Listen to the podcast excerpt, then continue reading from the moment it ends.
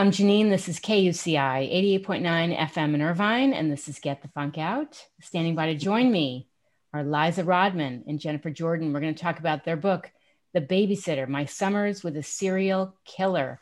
And I have to say, ladies, I'm kind of a wimp, and I almost didn't book this because I thought, is this going to scare me? But wow, when I read about this, what what made you decide to to you know make this happen? Oh gosh, that's such a big question. Well, I it kind of took a hold of me a long time ago and wouldn't let me go. Mm-hmm. And so as I spent several years, mm, 13, 15 years, researching and researching and banging my head against the wall and putting in the drawer and taking it out. And um, Jennifer finally had had enough of me and said, How about we collaborate? So it's been a long time coming. Um, but it was this, based on a series of dreams, and I just couldn't let it go. I went down the rabbit hole and never came out. That's what happens. Now, mm-hmm. Liza, this was your babysitter? Correct. You know, I was talking to your PR rep and I was saying I had a bad experience with a babysitter and it was not this creepy, but kind of creepy. And sometimes we have to process those things. We do. We definitely do. And I, you know, he wasn't the creepiest. That's the irony. I mean, there's so many ironies here. He really was a, a lot of fun. He was like an older cousin or wow. that older brother who you want to be and wear his jeans and listen to his music. Yeah. That's who Tony was to us. So we had far worse babysitters. So that that that's kind of strange. Right, and the irony was that she was more afraid of her mother. Oh, absolutely. Tony, the serial killer. Mm. So as hmm. she said, this book has a lot of moments of just like, what? What is going on here? And who are these people? That's crazy. So you weren't close with your mom growing up? I was not, no. Yeah. I wasn't either, but I I could never have imagined being left with a male babysitter.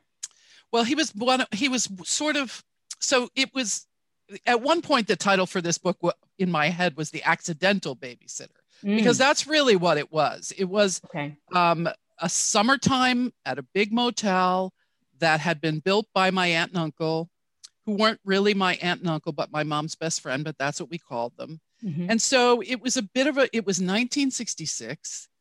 Anything went, as my fa- my mother's favorite expression, let it all hang out.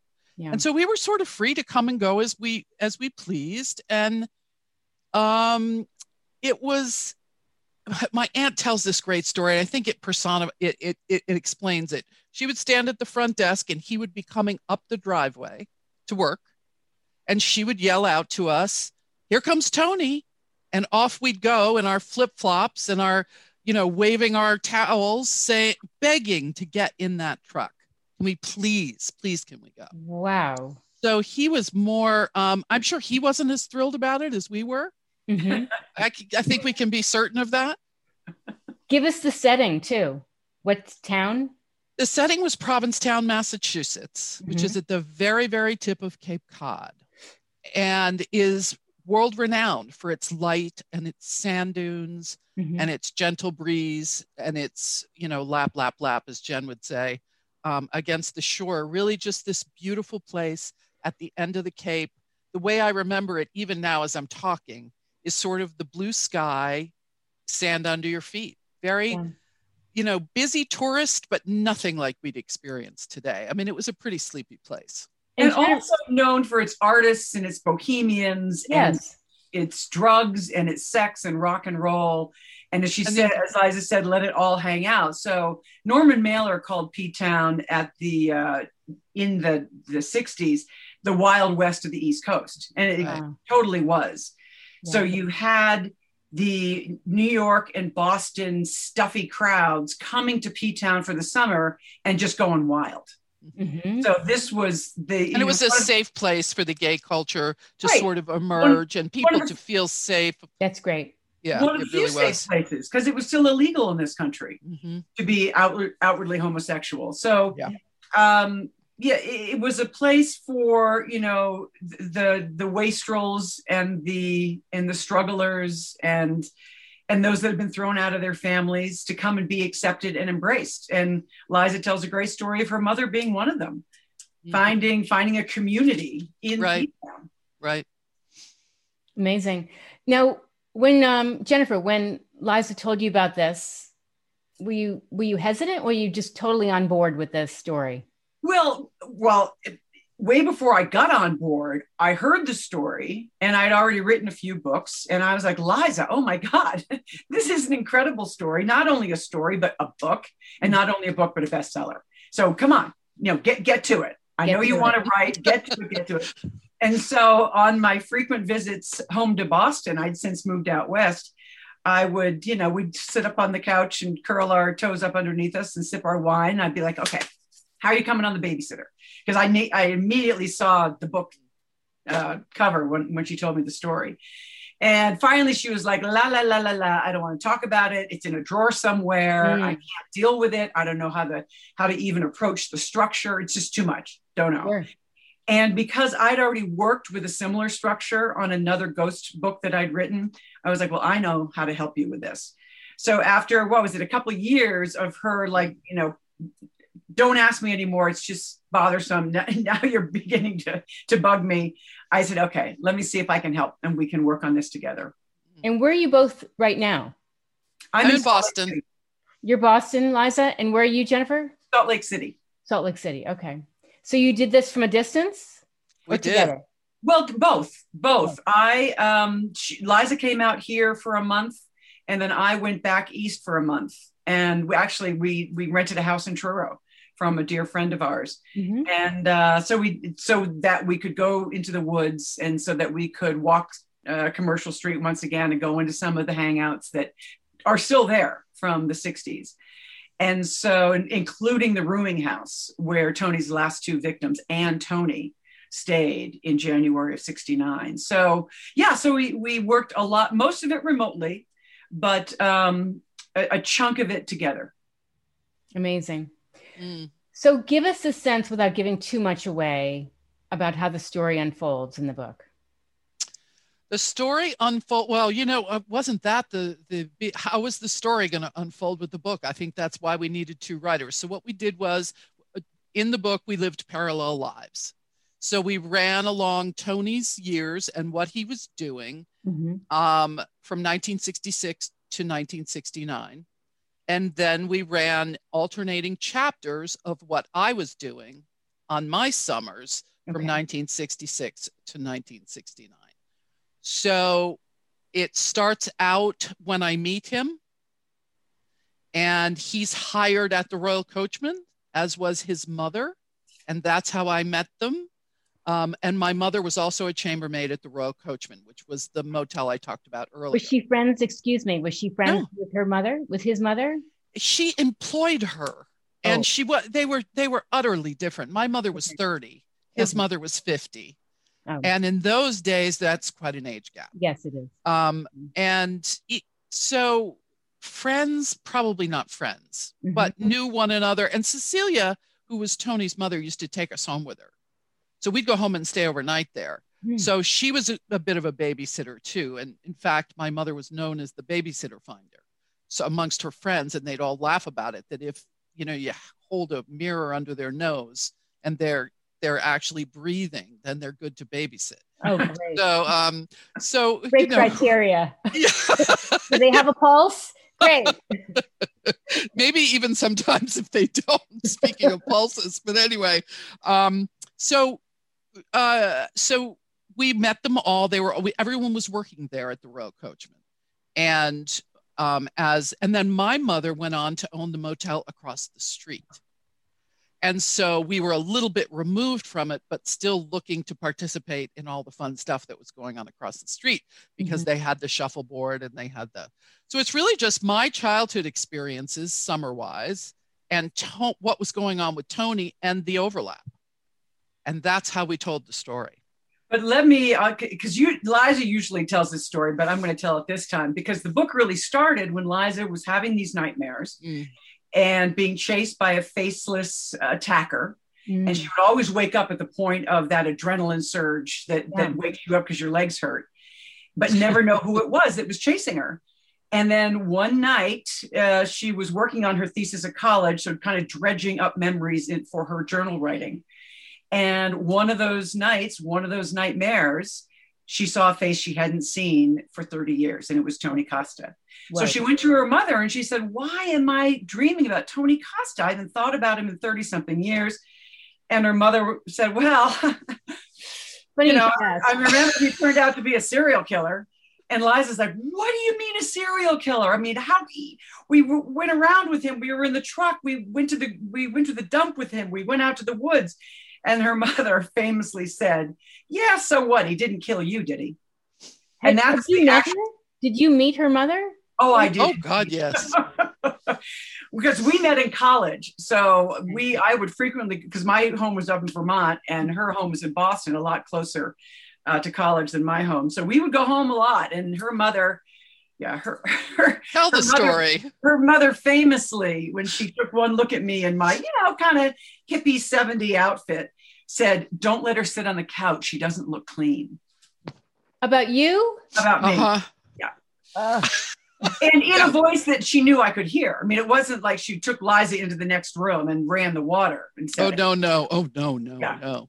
Uh, Don't let oh, her yeah. sit on the couch. Mm-hmm. Oh my! And God. I, I, did, I didn't believe me. I didn't get close to that couch.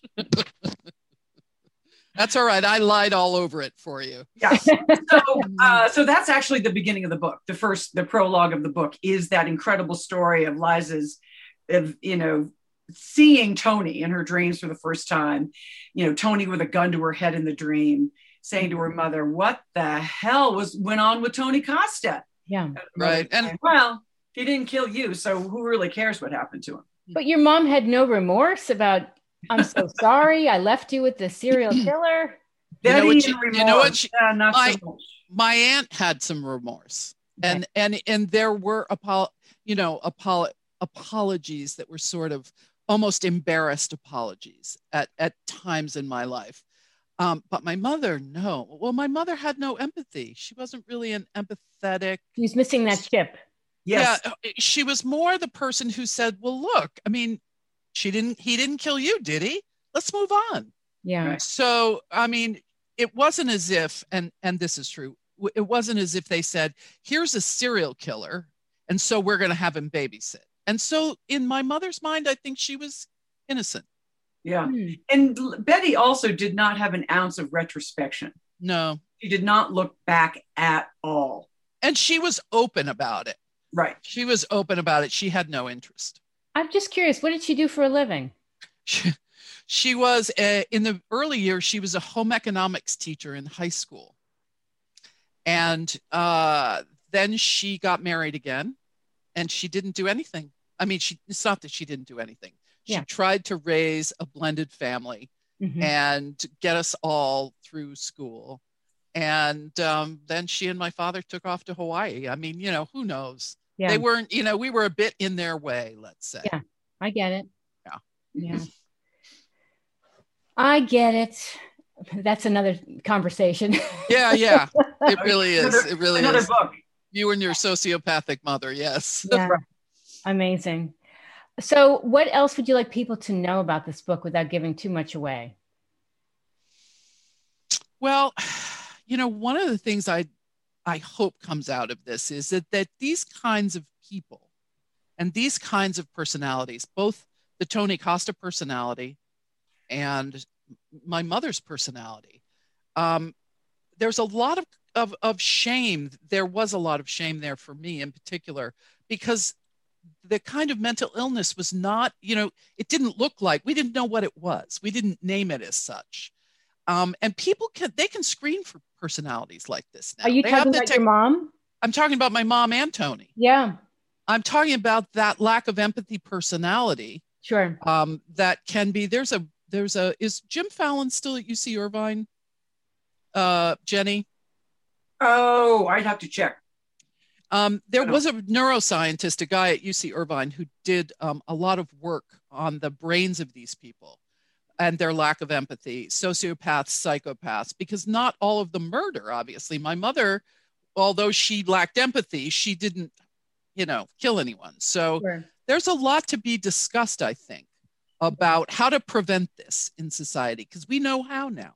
Sure. We have the science and the way we stigmatize uh, people with mental illness is tragic in so many cases. Oh, yes. And and I think we need to talk about it as a society. So if this book at all elevates that conversation, um, we it will have been a success. That had to been so hard for you, which would explain the nightmares. At least I'm the kind of person that will have nightmares when I haven't processed something mm. or something is nagging at me. To not have a parent that you can turn to to talk to about this. Right. And not only did, could I not turn to, well, I tried to turn to her and talk to her, didn't I? And we see yeah. what happened. But right. not only that, what's not in that scene, which also happened that night, was that she bla- she blames other people. She used to blame other people. So it was always, oh well, that was Joan's fault. She she liked to hire anybody she could see. But the fact is, is that they were in it together. Yeah. So yeah, it's it was difficult. Uh, I made my family from my friends, hence this 45 year friendship and this book. Um, and I think a lot I, of it. Yeah, I think what's interesting about that, Janine and and Liza's, um, you know, unprocessed memory, mm. is that a lot of people ask us and ask her, obviously, uh, do you think anything happened to you? Do, you? do you think Tony did anything to you? And or do you think you saw something in those trips out to the woods where, by the way, he had buried his victims? And Liza doesn't know she was too young. But how my wait, excuse me, how old were you, Liza?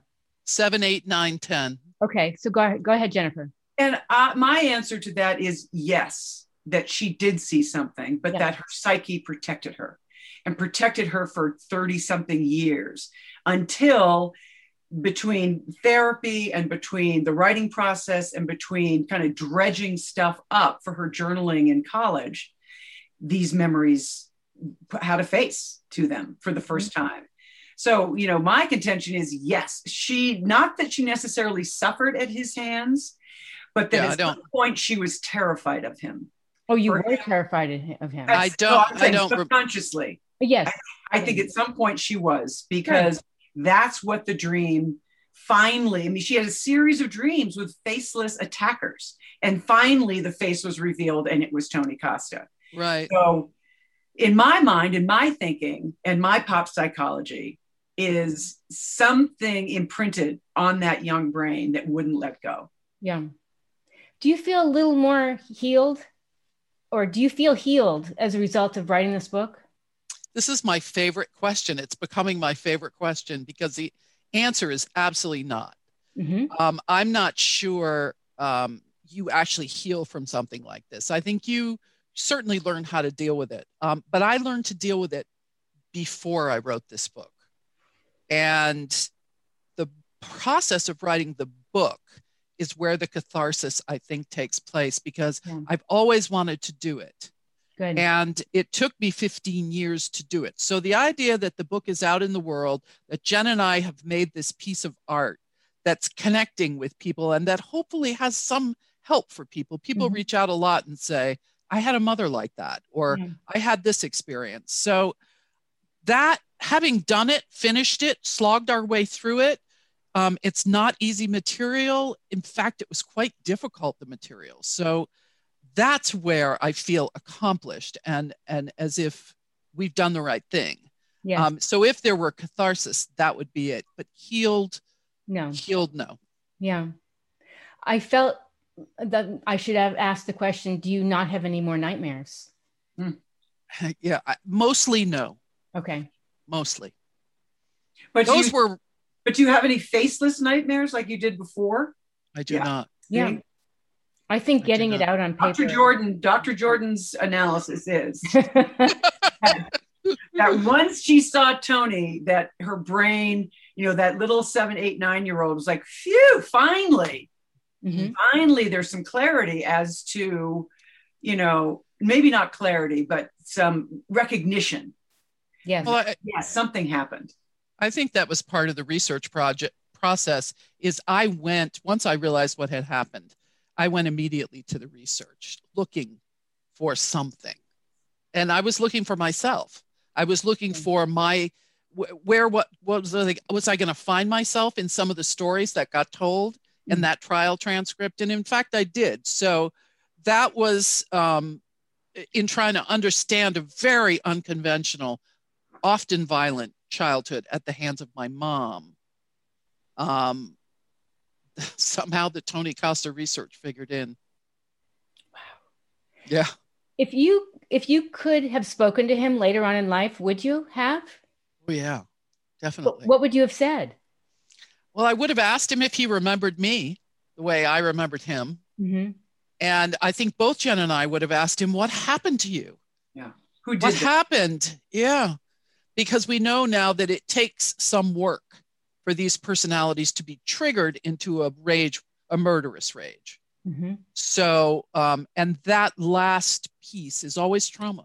And not Some only kind a of murderous trauma. rage, not only a murderous rage, Right. but a post-mortem rage. I mean, he after he killed, he went on to then defile and dismember.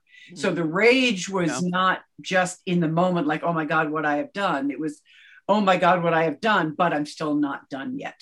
right. I'm still not through. The rage is still, you know, just broiling in me, boiling, roiling. Um, so yeah, a lot of damage. Yeah. And I think that the idea that these personalities are born is inaccurate.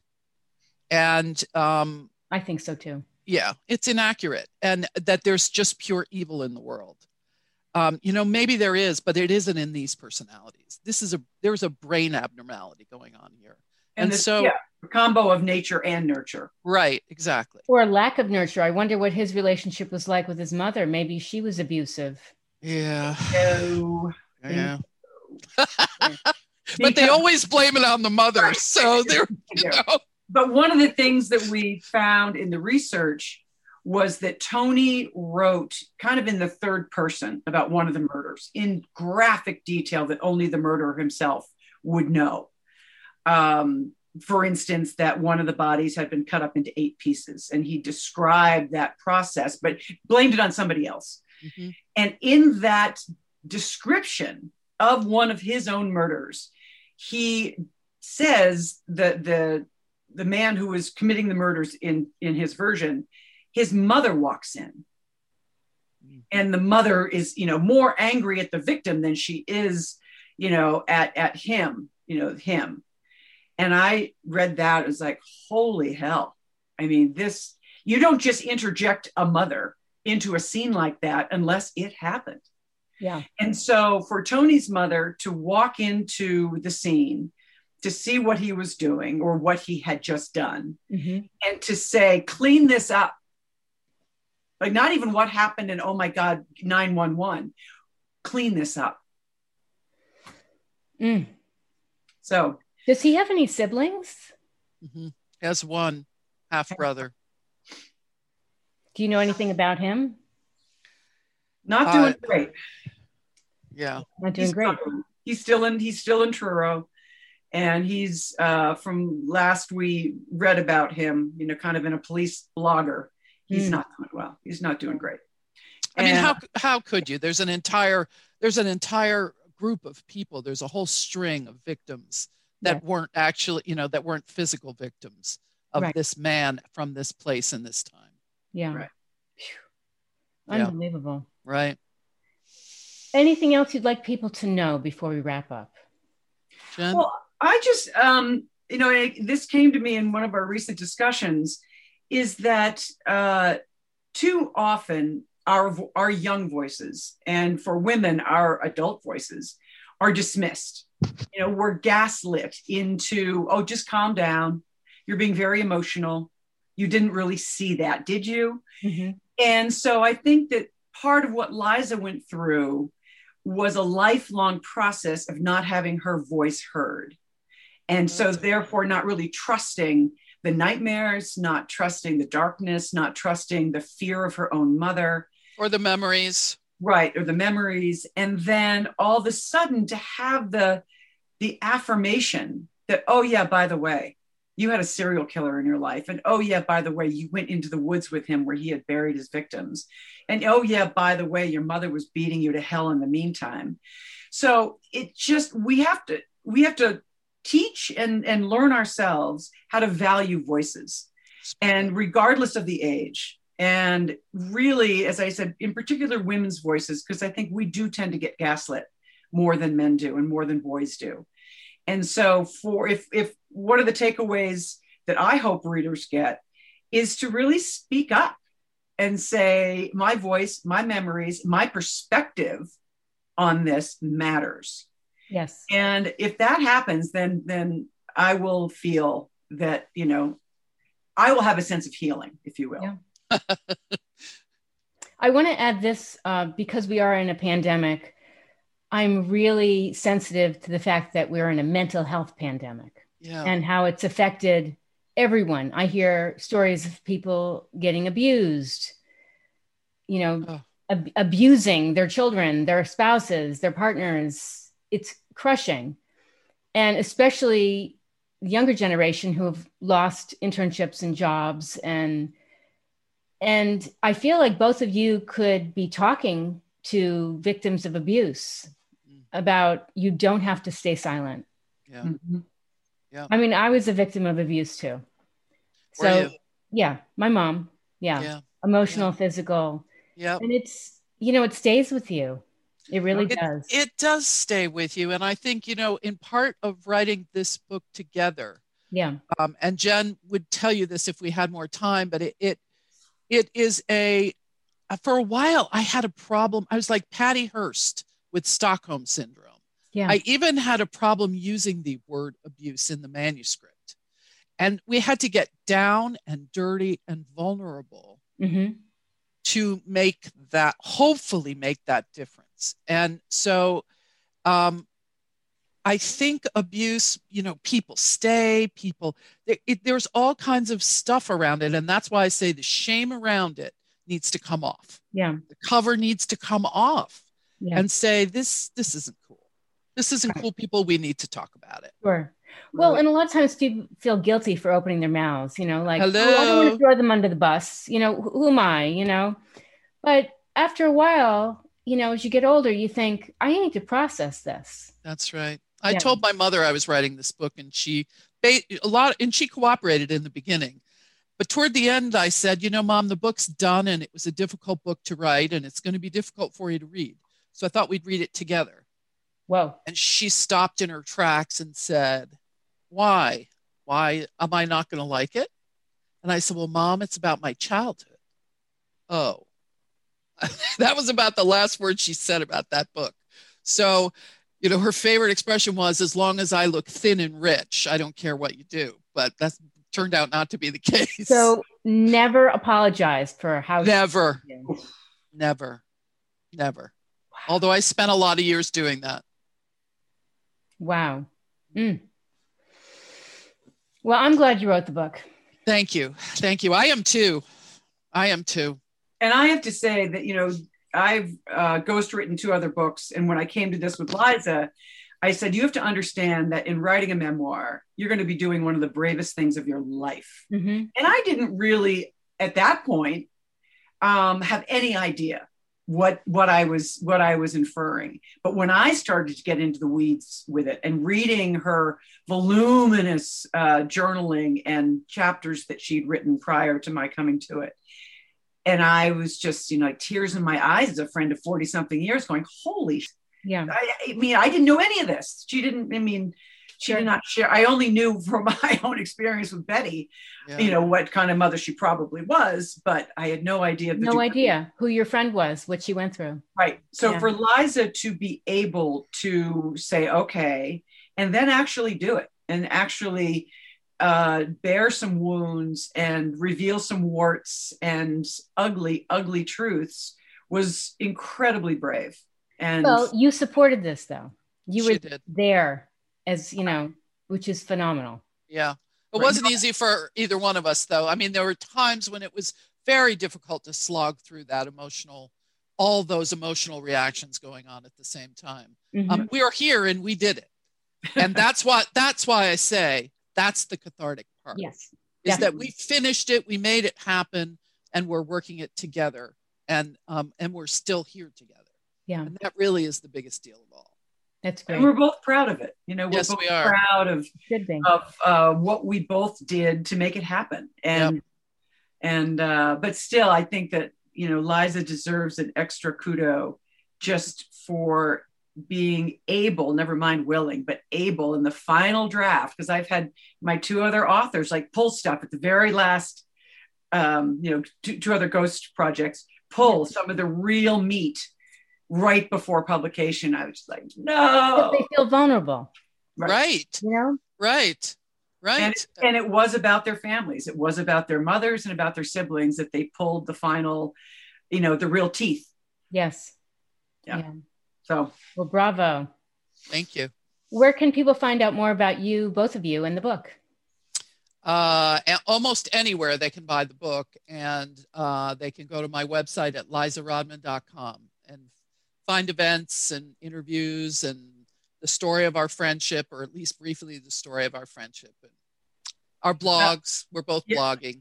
My website is jenniferjordan.net, but Liza really has put together a comprehensive uh, website on the with a book page that has the reviews and the press events and the upcoming events and and uh, online book events that we've done at bookstores and uh, book clubs. So all that's available and it is on lizarodman.com. Fantastic. Yeah. Well, I really enjoyed meeting both of you. Congratulations. We well, did thank too. You. Thank you so much. Great. This has Absolutely. been fun.